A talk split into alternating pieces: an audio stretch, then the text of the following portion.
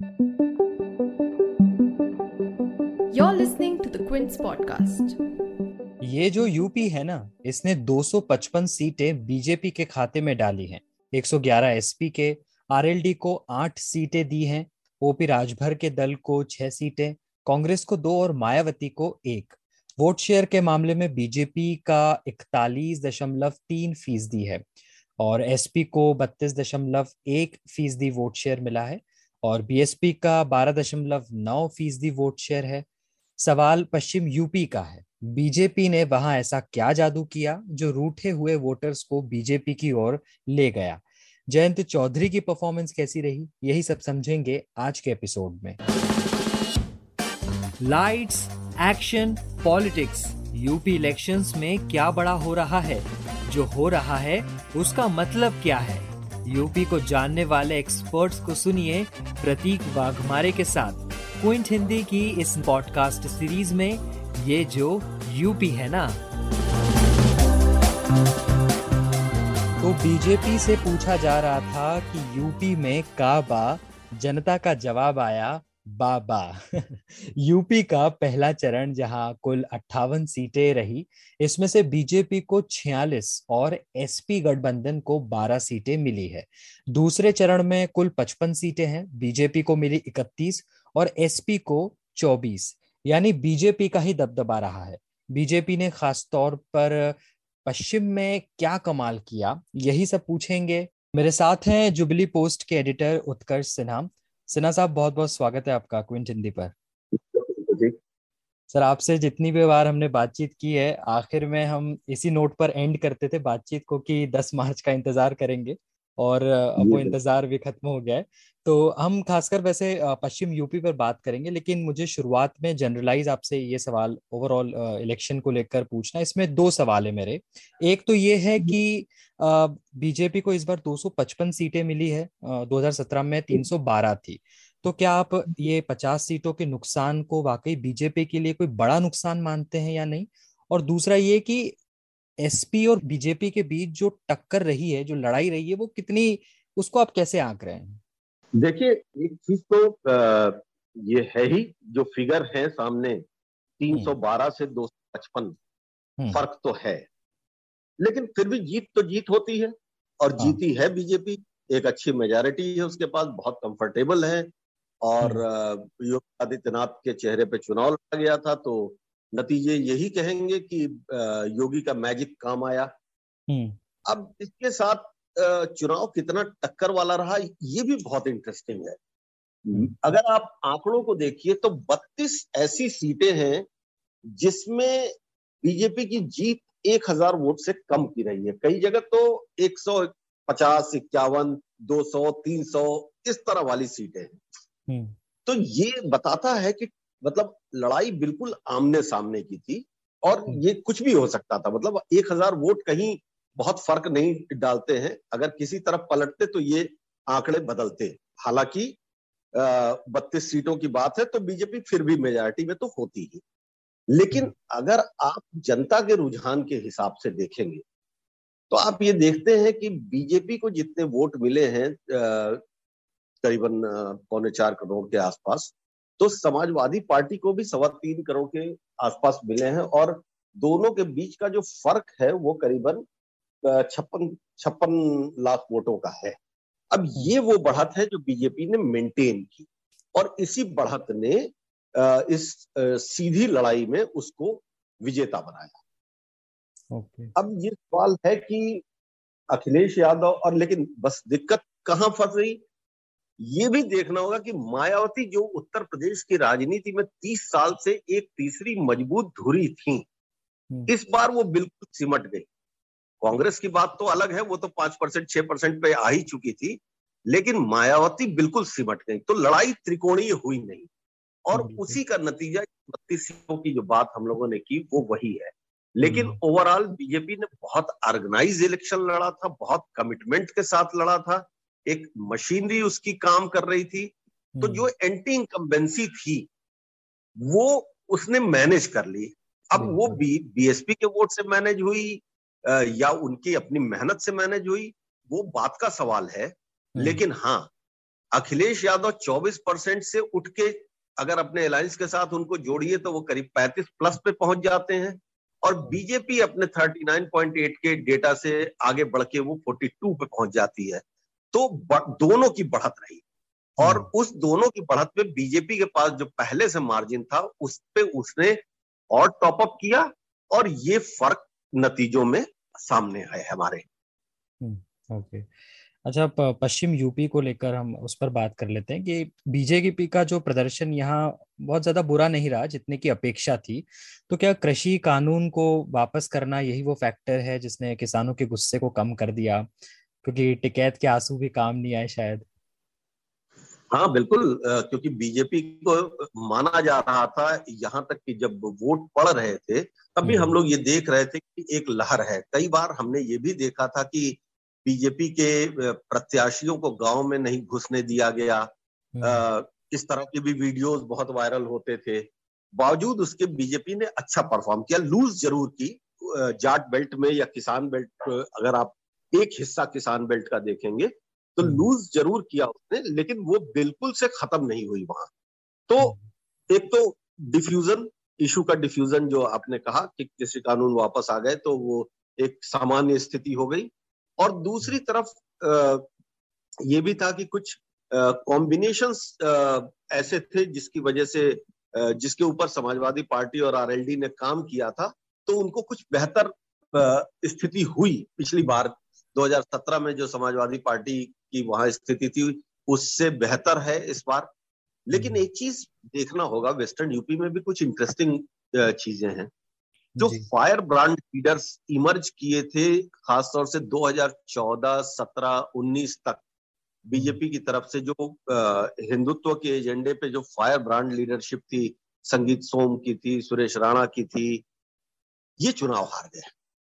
हम्म, हम्म। और दूसरी तरफ़ ये था कि जिन जाट बहुल सीटों पे मुस्लिम कैंडिडेट उतारने की जो स्ट्रेटजी समाजवादी पार्टी और अलायंस ने बनाई थी वो उनमें से ज़्यादातर जीत गए तो हम्म। एक चीज़ तो था कि समाजवादी पार्टी ने वो टारगेट तो पूरा कर लिया लेकिन उससे बढ़ नहीं पाए कुछ नया नहीं कर पाए जो बेसिक तो ठीक कर गए लेकिन एज नहीं ले पाए और हम्म। इस वजह से वेस्टर्न यूपी में समाजवादी पार्टी का परफॉर्मेंस उतना नहीं रहा जितना उनको उम्मीद थी और जिसके भरोसे वो पूरे यूपी में लहर बनाने की कोशिश करने करना चाहते थे हम्म। बीजेपी ने बचाया उसको एंटी इनकम्बेंसी के सारे फैक्टर्स को बहुत अच्छे से हैंडल किया हाँ बीजेपी के दस बड़े मंत्री हारे हैं ये चुनाव ये भी सच है तो कहीं ना कहीं फैक्टर तो थे हम्म। लेकिन फिर भी जो ऑर्गेनाइज मशीनरी जब इलेक्शन लड़ती है ना और बीजेपी की जो आ, का जो संगठन है उसके जो एलाइंस का जो संगठन है वो ट्वेंटी फोर इंटू सेवन बारह महीने पाँचों साल काम करता है मेहनत करता है और दूसरी अच्छा। पार्टियाँ जब आती है तो चुनाव के पहले आती है हम्म, तो।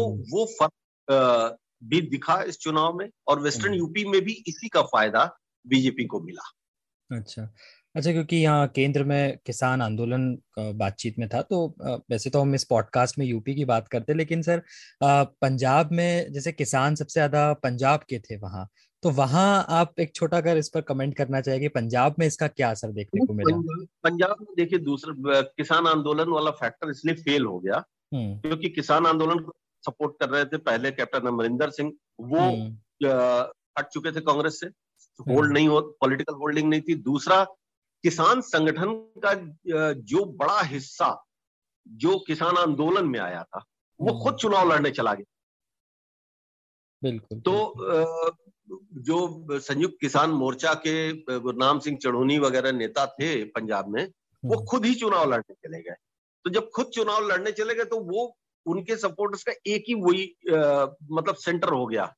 उनको प्लस हम्म। नहीं होना था और कांग्रेस को नुकसान होना था। और इस बीच में आम आदमी पार्टी ने अपने डिलीवरी मैकेनिज्म को दिल्ली के डिलीवरी मैकेनिज्म को स्टेब्लिश किया एकदम वो फ्रेशर थी पंजाब में एक तरीके से कहिए कि इस पिछली बार भी पंजाब में थी लेकिन हम्म। इस बार जो है वो मेन कंटेस्टेंट की तरह से आ रही थी तो जो अमरिंदर सिंह चढ़ूनी किसान संगठन का टूट कांग्रेस की टूट सिद्धू का बड़बोलापन ये हम्म। सारे फैक्टर ऐसे बने कि कांग्रेस की संभावना उसने बिगाड़ दी। और दूसरी तरफ़ ये था कि आम आदमी पार्टी बिल्कुल आराम से जगह बनाती गई खासतौर से अपने डिलीवरी वाले जो प्रूवन डिलीवरी मैकेनिज्म है उसका जो दिल्ली में डिलीवर किया है उसको सेल किया बहुत अच्छे से। तो उसका फ़ायदा आम आदमी पार्टी को बहुत अच्छा मिला। हम्म। अच्छा जयंत चौधरी को आप कैसे आंकते हैं? क्या वो बीजेपी में रहते हुए बड़ा कमाल कर कर सकते थे या फिर देखिए हम्म। जयंत चौधरी अगर बीजेपी में जाते हम्म। जिस तरह की परिस्थितियाँ चुनाव के पहले थी तो फिर उनको सपोर्ट नहीं मिलता क्योंकि अच्छा। ये गलती चौधरी अजीत सिंह ने की थी और बीजेपी का बढ़त जैसे हुई वैसे चौधरी अजीत सिंह शून्य हो गए थे तो हम्म। जयंत चौधरी को अगर अपने सर्वाइवल का सवाल है क्योंकि उस जयंत चौधरी की जो पार्टी है आरएलडी। उसका बेस सिर्फ़ दो है जाट किसान। जाट किसान। और हम्म। जाट और जाट किसान को भी एक ही मानी है। वो किसान जो जाट है। तो उसका गुस्सा तो था किसान आंदोलन के वक्त से। बीजेपी के खिलाफ उसके पहले हरियाणा में जो किसान जाट आंदोलन हुए तो हम्म। हरियाणा सरकार से कुछ था। वेस्टर्न यूपी बिल्कुल लगा हुआ है। हरियाणा से तो असर भी आता है उस पूरे समुदाय के ऊपर। तो जयंत चौधरी मुझे लगता है कि बेहतर हुई है उनकी उनके लिए भी बेहतर हुआ है कि पिछले इलेक्शंस में अगर देखे तो एक कैंडिडेट जीता था वो भी बीजेपी में चला गया था हम्म। अभी कम से कम उनके पास आठ एमएलए है हम्म। और उनका एक पॉलिटिक्स खड़ा दिखाई दे रहा है जो पिछले दो चुनाव में ज़ीरो हो गया था खुद जयंत चौधरी चुनाव हार जाते थे हम्म। उनके पिताजी चुनाव हार गए थे तो हम्म। जब आप एक पोजीशन लेते हैं तो उसका कुछ फ़ायदा मिलता है तो मुझे लगता है कि Jayant Chaudhary is a gainer इस अलायंस में आने के बाद जयंत चौधरी एक गेनर रहे हैं। क्योंकि अगर वो बीजेपी में होते तो शायद वो इतनी इंपॉर्टेंस उनको नहीं मिलती क्योंकि वहाँ दूसरे जाट नेताओं का एक बड़ा ग्रुप पहले से मौजूद था। हम्म। ओके। तो सिन्हा साहब बीजेपी ने मतलब ऐसी कौन सी फील्डिंग जमाई कि वो मैच जीत ही गए? नहीं बीजेपी फील्डिंग चुनाव के टाइम नहीं जमाती है। बीजेपी बीजेपी की फील्डिंग जो है राउंड द ईयर जमी रहती है। उसके वर्कर्स उसका संगठन हमेशा किसी न किसी टास्क पे होता है और उन्होंने अपने संगठन को बिल्कुल बूथ से भी नीचे कर लिया है। हम्म। जैसे एक शब्द उनके यहाँ है पन्ना प्रमुख। पन्ना प्रमुख हाँ बिल्कुल। पन्ने का मतलब है कि एक पन्ने पे जितने वोटर हैं हम्म। उन्हीं को देखना है आपको।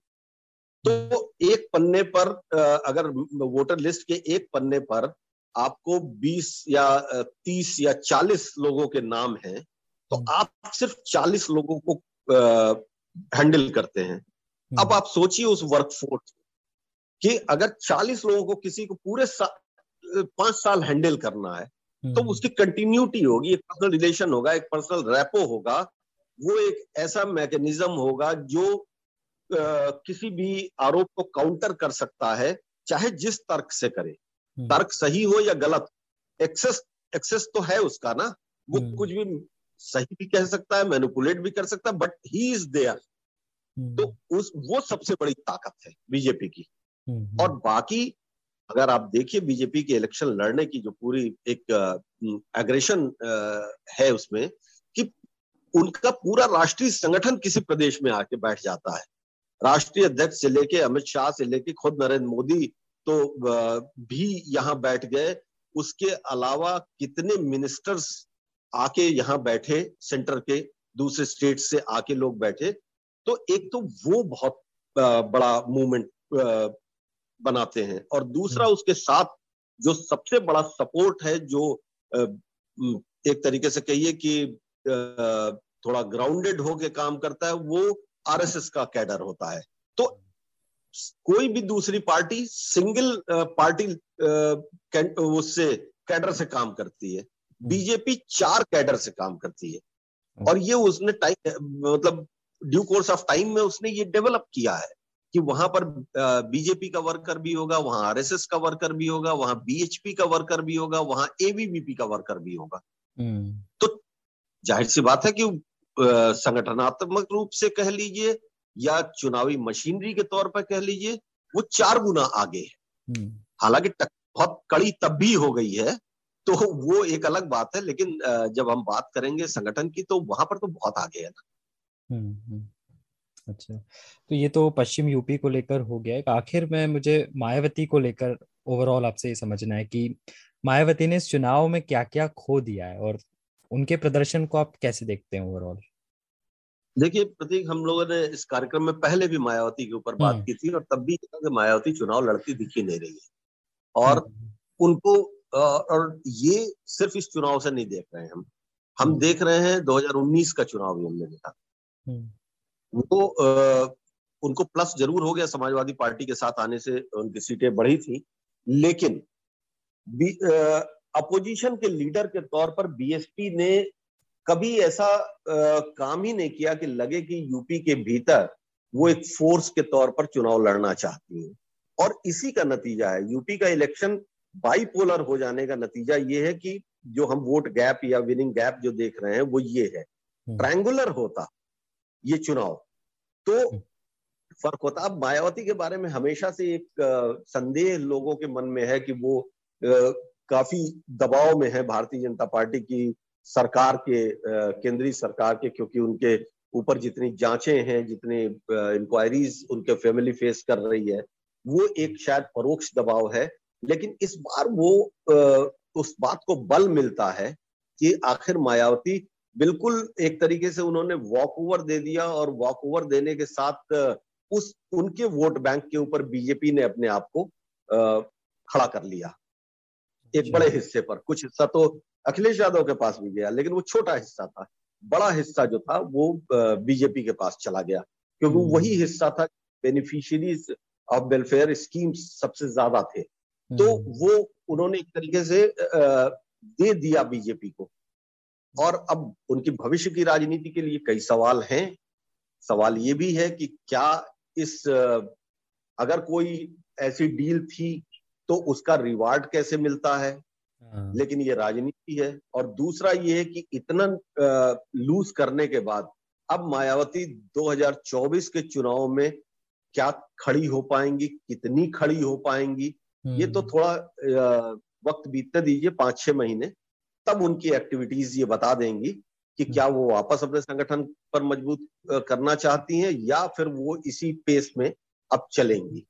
फिर भी उनको उनको लेकर हम ये बातचीत पहले करते थे कि भले उनकी जो वोट शेयर है वो सीटों में कन्वर्ट नहीं होता है लेकिन जाटव वोट पर उनका दबदबा है लेकिन इस बार जो है उनका वोट शेयर गिरकर 12 परसेंट के आसपास पर आ गया। तो ये भी पक्का तय है कि ये 12 परसेंट जो उनके पास बचा है हम्म। वो 12 परसेंट एक्चुअल जाटव वोट ही कब हिस्सा बचा है। अच्छा आप ये मान। बाकी जो अदर दलित ग्रुप थे जो पासी है धोबी है प्रजापति है हम्म। इस तरह के जो, जातियाँ हैं हम्म। वो सब निकल गए उनके पास। ओके। जो कुल मिला के इक्कीस बाईस परसेंट होती बनाती हैं इस दलित वोट शेयर को वो सब निकल चुकी हैं। अब जो कुछ बचा है वो भी हार्डकोर मिशनरी जाटव समाज ही बचा है। उसमें उसमें भी सेध लग गई है। उसमें से भी दो परसेंट का है चलिए बहुत बहुत शुक्रिया उत्कर सिन्हा साहब आपका। बातचीत करने के लिए। थैंक यू सो मच तो आप सुन रहे थे यूपी चुनाव पर क्विंट हिंदी की पॉडकास्ट सीरीज़ ये जो यूपी है ना।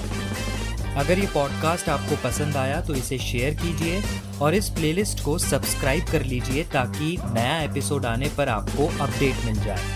इस पॉडकास्ट को आप कई पॉडकास्टिंग प्लेटफॉर्म्स पर सुन सकते हैं जैसे Google podcast Apple podcast Jio Saavn Spotify Gaana और भी कई पॉडकास्टिंग प्लेटफॉर्म्स तो यूपी चुनाव से जुड़ी हर बड़ी खबर को जानने और समझने के लिए जुड़े रहिए क्विंट के साथ।